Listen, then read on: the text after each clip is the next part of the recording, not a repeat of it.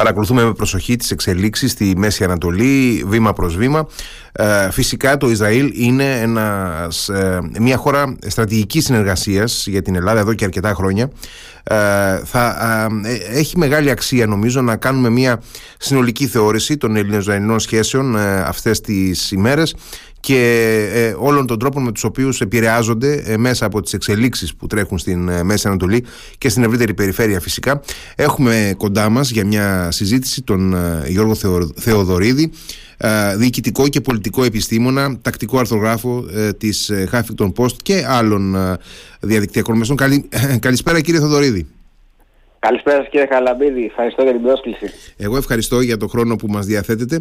Ε, να, να ξεκινήσουμε από τις ε, σχέσεις της χώρας μας με το Ισραήλ, σχέσεις οι οποίες ε, μετρούν αρκετά χρόνια ε, καλής ε, συνεργασίας σε διάφορους τομείς, από τον πολιτικό φυσικά και τον διπλωματικό, μέχρι τον αμυντικό, τον τεχνολογικό, τον τομέα των επενδύσεων. Έχουμε ε, ανοίξει πολλά κεφάλαια, συγγνώμη, έχουμε ανοίξει πολλά κεφάλαια έτσι, στρατηγικής συνεργασίας με το Ισραήλ και με την Κύπρο βέβαια ως ένα τρίγωνο. Λοιπόν, ε, πώς, πώς βλέπετε εσείς, πώς αποτιμάτε και τη στάση της Ελλάδας σε αυτές τις κρίσιμες ώρες για το Ισραήλ και τις ελληνο-ισραηλινές σχέσεις ε, σε αυτό το ε, μοτίβο; Αρχικά να πούμε ότι όπως είπατε οι σχέσεις της Ελλάδας με το Ισραήλ μετρούν ήδη κάποια χρόνια. Βεβαίως να θυμίσουμε για τους ακρατές μας που mm Ε, χρειάζεται να το γνωρίζουν ότι η Ελλάδα αναγνώρισε το κράτος του Ισραήλ μόλις το 1990. Σωστά. Επικυβέρνηση Κωνσταντίνου Μητσοτάκη, ε, ενώ το κράτος είχε ιδρυθεί από το 1948 και αυτό ήταν πάντα μια πηγή αντελδείξεων, ας πούμε, ως προς τις καλές σχέσεις των δύο χωρών. Ωστόσο, από το 1990 μέχρι και σήμερα έχει καλλιεργηθεί αυτό το πολύ θετικό κλίμα, το οποίο οδήγησε τα τελευταία αρκετά χρόνια, ε, ήδη από το 2010 και αυτό βαίνει βελτιούμενο mm-hmm. δύο ε, δεκαετίες που έχουμε ήδη διανύσει, ε, στην ανάπτυξη σχέσεων σε πολλούς τομείς. Ε, όπως είπατε, οι διπλωματικές σχέσεις είναι το αποκορύφωμα, η εταιρική σχέση που πλέον υπάρχει με το κράτος του Ισραήλ, και βεβαίως να θυμίσουμε τα σχήματα που έχουν δημιουργηθεί με την Κύπρο και την αιγυπτο και βεβαίως πάντα με την έντονη παρουσία στην περιοχή των Ηνωμένων Πολιτειών οι οποίες ευνοούν μια τέτοια ε, συνθήκη. Πέραν τούτου όμως έχουμε δει και ανάπτυξη σχέσεων στο επίπεδο της ενέργειας, στο επίπεδο το ε, τουριστικό επίσης με πολλές έντονες τουριστικές ναι, από το Ισραήλ. και βεβαίως αυτή τη στιγμή έχουμε, έχουμε φτάσει σε μια κρίσιμη καμπή, όχι μόνο βέβαια των διμερών σχέσεων, αλλά των διεθνών ε, με τον ε, πόλεμο, με την κρίση μάλλον που υπάρχει εκεί που βρισκόμαστε σε μια κατάσταση, κάποιος θα έλεγε πολέμου εν αναμονή, κάποιος θα έλεγε μη πολέμου. Ε, πάντως ε, οι σχέσεις της Ελλάδας με το Ισραήλ αυτή τη στιγμή νομίζω ότι για άλλη μια φορά επαναβεβαιώθηκε ότι είναι σε ένα πάρα πολύ καλό επίπεδο ε, το οποίο ε, βέβαια διαπιστώθηκε με την επίσκεψη του Πρωθυπουργού ναι. πριν από λίγες μέρες στο Τελαβή. Ναι, και νομίζω ότι ε, η επίσκεψη του Κυριάκου Μητσοτάκη ήρθε ε, μέσα στο σερί των επισκέψεων τελικά που έγιναν από ε, κορυφαίους δυτικούς ηγέτες. Δηλαδή, νομίζω ότι ήταν σημαντικό για την Ελλάδα ότι μπήκε ε, στο κάδρο των ε, κυρίαρχων ε, δυτικών δυνάμεων ως φυσικά όχι μια ανάλογη δύναμη βεβαίως με την Γαλλία ενδεχομένως ή με το Ηνωμένο Βασίλειο αλλά ως μια χώρα της Μεσογείου και της Ευρωπαϊκής Ένωσης με στρατηγική σχέση με το, με το Ισραήλ. Ήταν θερμά τα λόγια του Κυριάκου Μητσοτάκη εκεί. Είδαμε ότι ε, του επιφυλάχθηκε μια υποδοχή ανάλογη και των άλλων ηγετών, συναντήθηκε με συγγενείς ομήρων, είχε δηλαδή μια ε, ε πλήρη, θα έλεγε κανείς, ε, ένταξη η επίσκεψή του μέσα στο, στο πολιτικό πλάνο του Ισραήλ αυτή τη στιγμή, έτσι δεν είναι; Βεβαίως, έτσι ακριβώς είναι. δεν είναι τυχαίο ότι αμέσως μετά τους ηγέτες των μεγάλων κρατών, τον πρόεδρο Biden, τον καγκελάριο Σόλτς, τον πρωθυπουργό του Ηνωμένου Βασιλείου, τον κύριο Σούνακ, και την κυρία Μελώνη της Ιταλίας. Mm-hmm. Ο επόμενος ο οποίος επισκέφθηκε την περιοχή ήταν ο Κυριάκος Μητσοτάκης. Ε, βεβαίως ε, σε μια χρονική στιγμή ιδιαίτερα δύσκολη για μετακινήσεις και διμερείς επισκέψεις ναι, ε, που υπό άλλες συνθήκες θα ήταν πολύ πιο εύκολες. Σίγουρα. Να θυμίσουμε ότι αντίστοιχες επισκέψεις έγιναν από τον ε, μέχρι πρώτη Υπουργό Εξωτερικών της Ελλάδας τον κύριο Δένδια στο βομβαρδισμένο αλλά και από αξιωματούχους της Ευρωπαϊκής Ένωσης και αυτό δείχνει όπως είπατε και εσείς, το μεγάλο βάθος των ε, διμερών σχέσεων. Να, να ρωτήσω κάτι τώρα, γιατί ε, εγώ έχω μείνει μια απορία.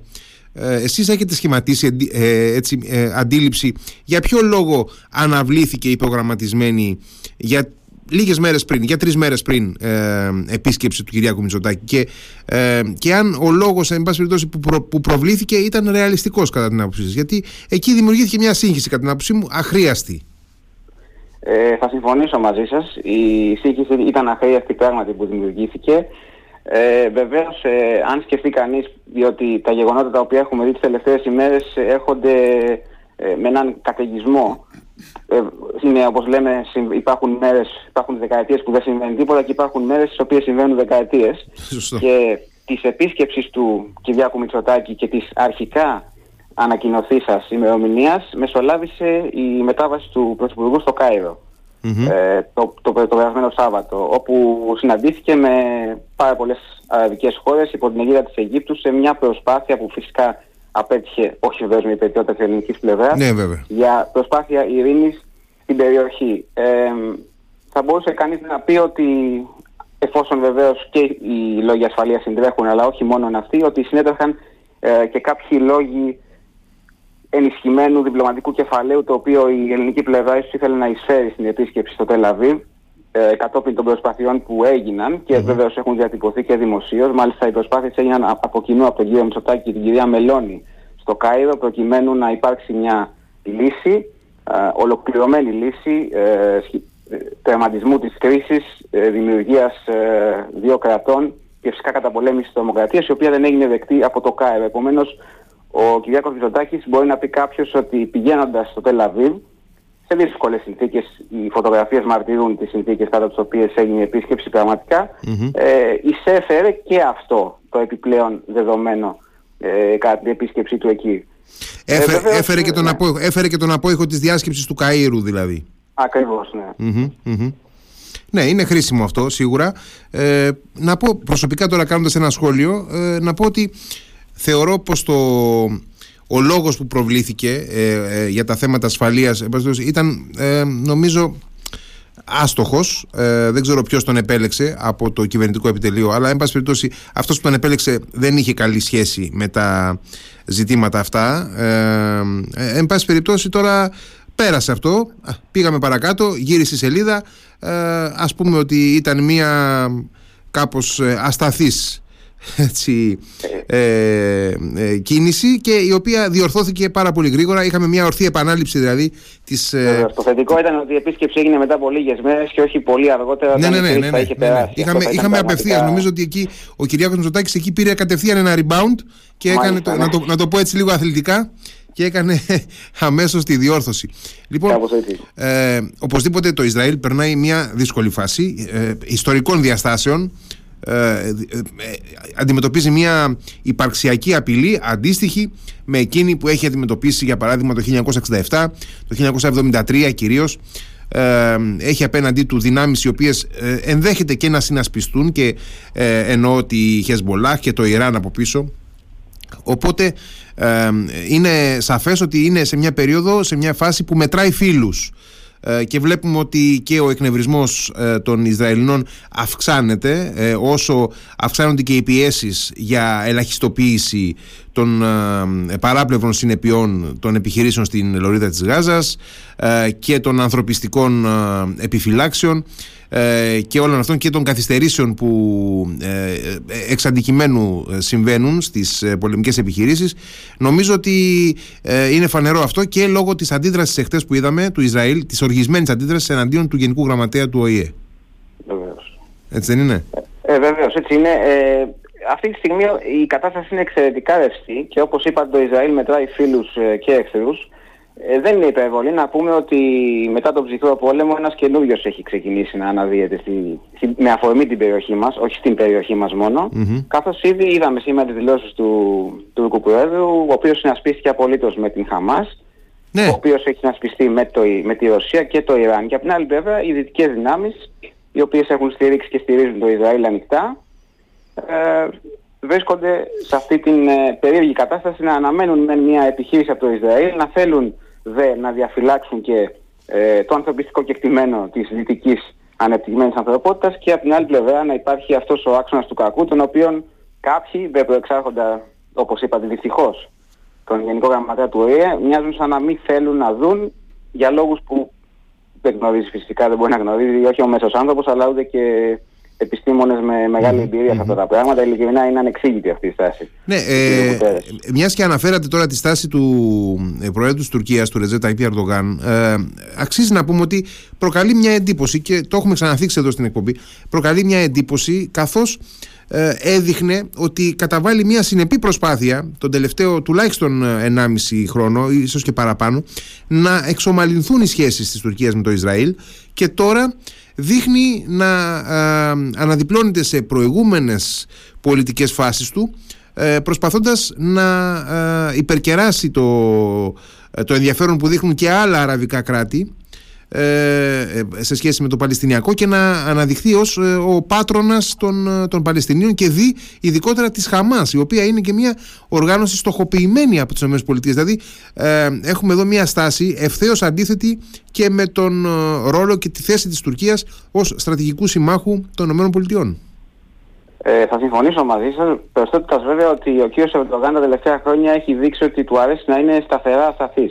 Δηλαδή, ε, προσπαθεί να κερδίσει στην κάθε δεδομένη στιγμή αυτό που εκείνος νομίζει από πλευράς εντυπώσεων σε πρώτη φάση ότι μπορεί να κερδίσει και σε δεύτερη φάση, αν οι εντυπώσεις γίνουν αποδεκτές από την άλλη πλευρά, ενδεχομένως να αποκομίσει και ουσιαστικά πολιτικά κέρδη. Αυτό βέβαια έχει γίνει αντιληπτό προπολού νομίζω από τους δυτικούς εταίρους. Πλέον νομίζω ότι έχει γίνει αντιληπτό και από το βαθύ κατεστημένο της ε, Αμερικανικής Ε, και η τακτική σημεία αυτή, γιατί περί τακτικισμών πρόκειται, δεν έχουν κάποιο αντίκρισμα. Ναι, και για όσου για όσους δεν το έχουν ναι. καταλάβει, φροντίζει ο κύριος Ερντογάν να τους το κάνει σαφές. Ναι, αυτό είναι το, το εξαιρετικά αξιοσημείωτο. Ε, ότι ο κύριος Ερντογάν, να το πω έτσι λίγο ε, μη δόκιμα, δεν μπορεί να συγκρατηθεί ναι. ε, όταν θέλει να νομίζει μάλλον ότι κάνει μια προσπάθεια ε, έξυπνη κατά τον ίδιο προφανώς ε, πολιτικά ή διπλωματικά ευφυή ή ενδεχομένως επηρεάζεται από άλλους παράγοντες.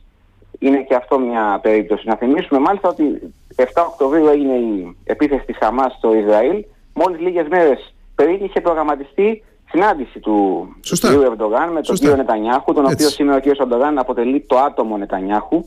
Αυτή είναι η ονομασία που χαρακτηρίζει τον, το, ε, του Ισραήλ. Χρησιμοποίησε αυτή την έκφραση. Μάλιστα, ναι, είπε, έχω συναντηθεί μία φορά με το άτομο Νετανιάχου στη ζωή μου. Μάλιστα. Ε, το οποίο, εντάξει, προφανώς ο καθένας μπορεί να βγάλει τα συμπεράσματά του από τέτοιε εκφράσει. Ε, και αμέσως μόλις έγινε η επίθεση, όπως είπατε και εσείς, ξανά άλλαξε την τακτική του σε μια προσπάθεια να το παίξει ενδεχομένως πάτρονας των, ε, των μουσουλμάνων εν γέννη, της Χαμάς, την οποία έχει φιλοξενήσει και έχει, στους οποίους έχει χορηγήσει άσυλο από το 2017-2018 και έχει φιλοξενήσει τη σύνοδο της στην Κωνσταντινούπολη. Ε, δεν είναι δεδομένο ότι θα ναι. οδηγήσει κάπου, ακόμα και για την Τουρκία αυτός ο δρόμος. Ναι, νομίζω ότι μέσα σε όλο αυτό το σκηνικό, ε, τουλάχιστον σε ό,τι αφορά πάντοτε τώρα ε, την, ε, την Ελλάδα και τη θέση της ε, νομίζω ότι επανεπιβεβαιώνεται η αξιοπιστία και σταθερότητα της Ελλάδας ε, ε, ως ενός παράγοντας στην περιοχή που επενδύει στη σταθερότητα, στο διεθνές δίκαιο, στις ε, ε, σταθερές συμμαχίες, σε ένα αξιακό πλαίσιο που δεν το αλλάζει ευκαιριακά, που στηρίζει έτσι, σταθερά το, το δυτικό προσανατολισμό ε, της, ε, της χώρας που κρατάει ε, με στη βαρότητα τις συμμαχίες της με το Ισραήλ, με τις ΗΠΑ. Νομίζω ότι ο ρόλος της Ελλάδας επανεπιβεβαιώνεται και ε, ενδεχομένως αυτό να αποβεί θετικό. Δεν ξέρω, εγώ θεωρώ, ότι ε, θα αποτιμηθεί θετικά. Ε, και εγώ έτσι εκτιμώ βεβαίως να σημειώσουμε κάτι εδώ ότι η ελληνική εξωτερική πολιτική η οποία ασκείται στην περιοχή πολλές δεκαετίες ε, με τον τρόπο που ασκείται σήμερα είχε πολλές δεκαετίες να ασκηθεί. Δηλαδή, θυμόμαστε, ε, οι, οι ενασχολούμενοι θυμούνται σίγουρα την έννοια του δόγματος της αδράνειας, η οποία το 20 ετών ε, θεωρούσε ότι η μη λύση σε οποιοδήποτε θέμα, ε, αυτή η θεωρία, ε, φέρνει κάτι θετικό, το οποίο βεβαίως εκ του αποτελέσματος αποδείχθηκε εξαιρετικά αρνητικό από την ώρα που ο κ. Ερντογάν γύρισε τελείως την, ε, την πολιτική του και έγινε πιο επιθετικός και φτάσαμε στο 2020. Ε, δηλαδή θέλω να πω ότι τα τελευταία χρόνια από το 2019 και μετά αλλά και ε, σήμερα η Ελλάδα έχει κάνει πράγματι βήματα ε, Βεβαίως η σχέση με το Ισραήλ δεν ξεκίνησε το 2019, ξεκίνησε αρκετά πιο πριν και ναι, είναι ναι. θετικό το ότι η Ελλάδα έκανε βήματα προόδου στη σχέση με το Ισραήλ κατά τη διάρκεια δύσκολων για την ίδια την Ελλάδα ετών. Δηλαδή κατά τη διάρκεια δημοσιονομικών συνθήκων που δεν ευνοούσαν ούτε φυσικά εξοπλισμούς, ούτε πάρα πολλές ε, σχέσεις οι οποίες θα μπορούσαν να αναπτυχθούν σε άλλους τομείς. Και να πούμε, να πούμε, να βάλω και έναν αστερίσκο να πούμε ότι και αξίζει αυτό να το μνημονεύσουμε ότι υπήρξε και μια επιλογή η οποία ακολουθήθηκε σταθερά από όλες τις κυβερνήσεις αυτών των, των τελευταίων ετών, ανεξαρτήτως της προέλευσης και του χρωματισμού τους. Δηλαδή, από το 2010 τουλάχιστον μέχρι και τώρα, η, η στρατηγική σχέση με το Ισραήλ έχει ε, υπηρετηθεί ε, με συνέπεια από όλες τις κυβερνήσεις. Και αυτό οφείλουμε. Είναι, είναι στα θετικά, πιστώνεται στα θετικά της ελληνικής εξωτερικής πολιτικής. Είναι, είναι πράγματι και αν θεωρούσαμε δεδομένο ότι οι αστικές πολιτικές δυνάμεις θα κινούνταν με αυτόν τον τρόπο, με τον οποίο βέβαια δεν κινούνταν πάντα, ε, Πολύ δε μάλλον κάποιες άλλες δυνάμεις οι οποίες ε, ένιωσαν ε, μερικά δόγματα διαψεύσεων από το 2015 και έπειτα δεν άλλαξαν ωστόσο την κατεύθυνση της χώρας σε αυτή, το, σε αυτή την πολιτική και είναι πάρα πολύ θετικό αυτό. Mm-hmm. Ε, πώς βλέπετε αλήθεια το χάρτη της, ε, της ευρύτερης περιφέρειας της, της Μέσης Ανατολής Ανατολικής Μεσογείου. Ε, είναι ούτως ή άλλως μια ευαίσθητη περιφέρεια. Ε, είναι πάρα πολύ σεισμογενής εντός εισαγωγικών πολιτικά. Ε, ε, βλέπετε να έχουμε κάποια τεκτονική αλλαγή ή να έχουμε μια έτσι, πολύ σύντομη σύγκρουση η οποία θα μας επιτρέψει να επανακάμψουμε σε ένα status quo ante αυτής της μεσανατολικής κρίσης δηλαδή η δική σας εκτίμηση πώς είναι βλέποντας έτσι κάπως ε, με απόσταση, ε, απομακρυσμένα, μακροσκοπικά τα θέματα. Γιατί εντάξει, έχουμε την τύχη τουλάχιστον να μην είμαστε στο μάτι του κυκλώνα. Βεβαίως. Ε, κοιτάξτε, προφανώς αυτή τη στιγμή το να κάνει κανείς εκτιμήσεις με μεγάλο βαθμό βεβαιότητας θα ήταν κάτι παρακινδυνευμένο σωστό, σωστό. Ε, για το τι μέλη γενέστε. Ωστόσο, για να είμαι ειλικρινής από την, ε, τη θέαση των πραγμάτων, από τη θέση που βρίσκεται η Ελλάδα και ε, παρατηρώντας και τους διεθνείς παράγοντες κυρίως, οι οποίοι επηρεάζουν τις εξελίξεις, θα έλεγα ότι δεν θα δούμε τεκτονικές αλλαγές. Ε, το αν θα δούμε μια δυναμική επιχείρηση, γιατί επιμέρους επιχειρήσεις μην έχει κανείς αμφιβολία ότι ήδη γίνονται από Ασφαλώς τις Ισραηλινές ναι. δυνάμεις. Ασφαλώς. Ε, απλώς δεν σχολιάζονται και δεν, δεν είναι και γνωστά πολλά από τα δεδομένα τα σχετικά. Ε, μα γνωρίζουμε, αν... γνωρίζουμε ήδη ότι από προχτές το βράδυ υπάρχουν και επιχειρήσεις ε, χερσαίες, ε, ε, περιορισμένες. Βεβαίως. Βεβαίως. Ε, το αν λοιπόν θα γίνει μια χερσαία γενικευμένη ας πούμε, επιχείρηση, που βεβαίως και αυτή δεν θα έχει τον κλασικό χαρακτήρα ε, αργής ταχύτητας που κάποιοι ενδεχομένως να έχουμε στο μυαλό μας ε, από προηγούμενες δεκαετίες που βεβαίως ε, αντίστοιχη επιχείρηση δυστυχώς για εκείνη έκανε η Ρωσία στην Ουκρανία και αυτός είναι, αυτή είναι μια από τις αιτίες για την οποία κόλλησε η επιχείρηση της Ρωσίας στην Ουκρανία. Μια λοιπόν αντίστοιχη επιχείρηση πιστεύω εγώ ότι δεν θα γίνει και για λόγους γεωγραφίας στη συγκεκριμένη περιοχή.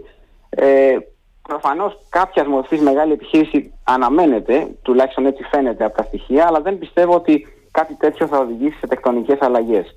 Το ζητούμενο βέβαια είναι το εάν η επόμενη μέρα θα βρει ε, και τους ανθρώπους που θέλουν να ζήσουν στην περιοχή σε μια κατάσταση βιώσιμη. Γιατί αυτό είναι και το κρίσιμο, γιατί ξέρετε πάντα μετά το τέλος του πολέμου υπάρχει η επόμενη μέρα. Το οποίο είναι το, το πιο βασικό. Ωστόσο θεωρώ ότι σε επίπεδο συνοριακό και σε επίπεδο γεωπολιτικό δεν θα δούμε μεγάλες αλλαγές και αυτό αν θέλετε απόδειξη τούτου είναι η έντονη αρκετά έντονη παρουσία των Ηνωμένων Πολιτειών στην περιοχή σε ένα χρονικό σημείο στο οποίο οι Ηνωμένες Πολιτείες ε, έμοιαζαν μέχρι φέτος να μην δραστηριοποιούνται τόσο έντονα με αποκορύφωμα την θητεία του Πρόεδρου Τραμπ που μιλούσε περί απομονωτισμού ουσιαστικά και με αποκορύφωμα βεβαίως την αποχώρηση των Αμερικάνων από το Αφγανιστάν είχε πιστέψει ενδεχομένως μια μερίδα της διεθνούς κοινότητας ότι οι Αμερικανοί δεν θα εμπλακούν. Ωστόσο οι Αμερικανοί εμπλέκονται έντονα και αυτό στην παρούσα κατάσταση και στις δεδομένες συνθήκες που ισχύουν στην περιοχή ε, της Μέσης Ανατολής ε, προσωπικά το κρίνω ως θετικό και βεβαίως ε, το κρίνουν ε, ανάλογα θετικό ή αρνητικό και όλοι οι ενδιαφερόμενοι της περιοχής. Και αυτό πιστεύω ότι κάτι για, το, για τις επόμενες ημέρες. Τώρα μιας και σχολιάζαμε τώρα τις ε, ε, θέσεις του Ρετζέπ Ταγί Περντογάν, τις, ε, τις δηλώσεις του σχετικά με τη Χαμάς να πούμε ότι πριν από λίγο, ε, αξίζει να το αναφέρουμε, ήρθε και απάντηση από το Ισραήλ από τον ε, επίσημη απάντηση από τον εκπρόσωπο τύπου του Ισραηλινού Υπουργείου Εξωτερικών ε, ο οποίος ε, καταδίκασε με, με πολύ ξεκάθαρο και ευθύ και κοφτό τρόπο τις δηλώσεις του Τούρκου Προέδρου υπέρ της Χαμάς ουσιαστικά καταγγέλλοντας για άλλη μια φορά και τις δηλώσεις αυτές αλλά φυσικά και την ίδια την τρομοκρατική οργάνωση. Έχει και αυτό τη σημασία του Βεβαίως και έχει βεβαίως τη σημασία του ότι η, το Ισραήλ, βλέπω την ανακοίνωση αυτή τη στιγμή, αναφέρεται και στο Ισλαμικό κράτος. Επομένως, ε, ναι. αυτή τη στιγμή ευθέως ε, βάζει τον πρόεδρο Ερντογάν πρώτων ευθυνών του, διότι υποτίθεται ότι η Τουρκία κάποτε είχε συμμετάσχει σε επιχειρήσεις αντίον του Ισλαμικού κράτους και αυτή τη στιγμή ο κ. Ερντογάν το μεσημέρι υποστήριξε 100% της Χαμάς. Το Ισραήλ τώρα του απαντά ότι υποστηρίζει ουσιαστικά το Ισλαμικό κράτος και αυτό βεβαίως δεν πιστεύω ότι ακούγεται θετικά σε πάρα πολλούς και κυρίως στην άλλη όχθη του Ατλαντικού.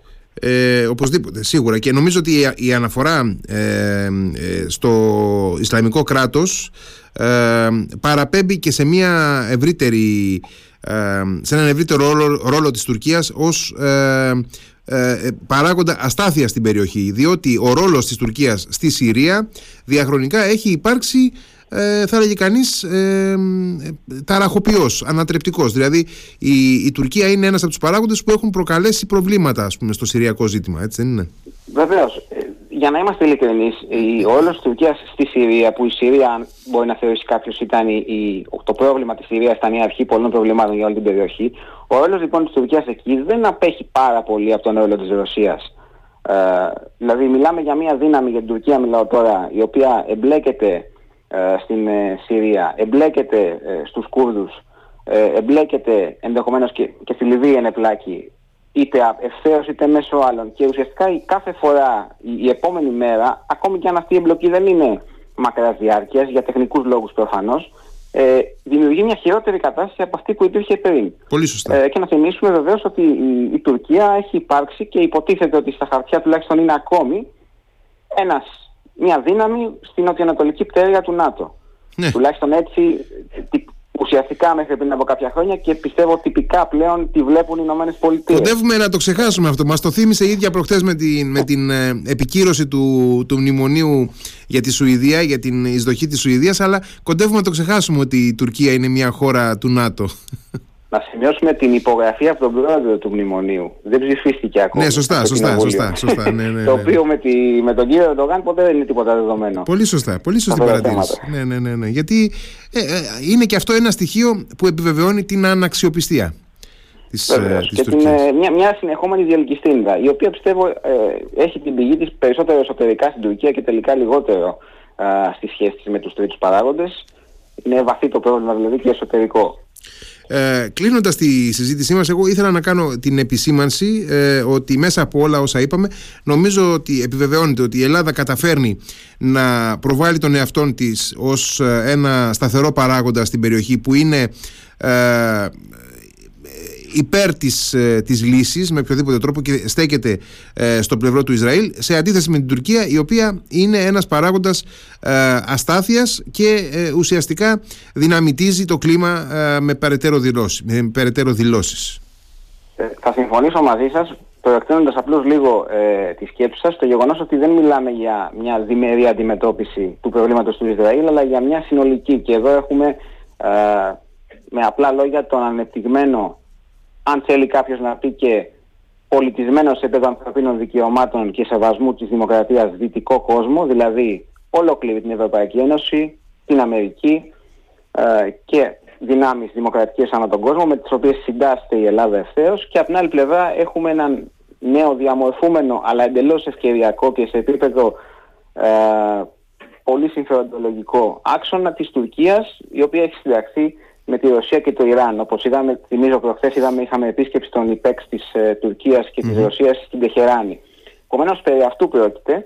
Ε, το πρόβλημα βεβαίως μόνο η Ελλάδα δεν το έχει. Η Ελλάδα δείχνει την επιλογή σταθερότητα παρά τις ενίοτε ε, προβληματικές εσωτερικές καταστάσεις που μπορεί να αντιμετωπίζει mm-hmm. ή ε, την αργοπορία που μπορεί να έχει υπάρξει. Ε, πιστεύω ότι παραμένει στη σωστή μεριά της ιστορίας και αυτό φαίνεται καθημερινά και από τις εξελίξεις. Κύριε Θοδωρίδη, ευχαριστώ πάρα πολύ για τη συζήτηση που είχαμε. Νομίζω θα έχουμε την ευκαιρία να τα ξαναπούμε έτσι, σε ανάλογες περιπτώσεις, να ανταλλάσσουμε απόψεις. Σας ευχαριστώ πάρα πολύ, κύριε Χαραλαμπή, για τη φιλοξενία. Με χαρά να ξαναπούμε. Να είστε καλά, καλό βράδυ. Να είστε καλά.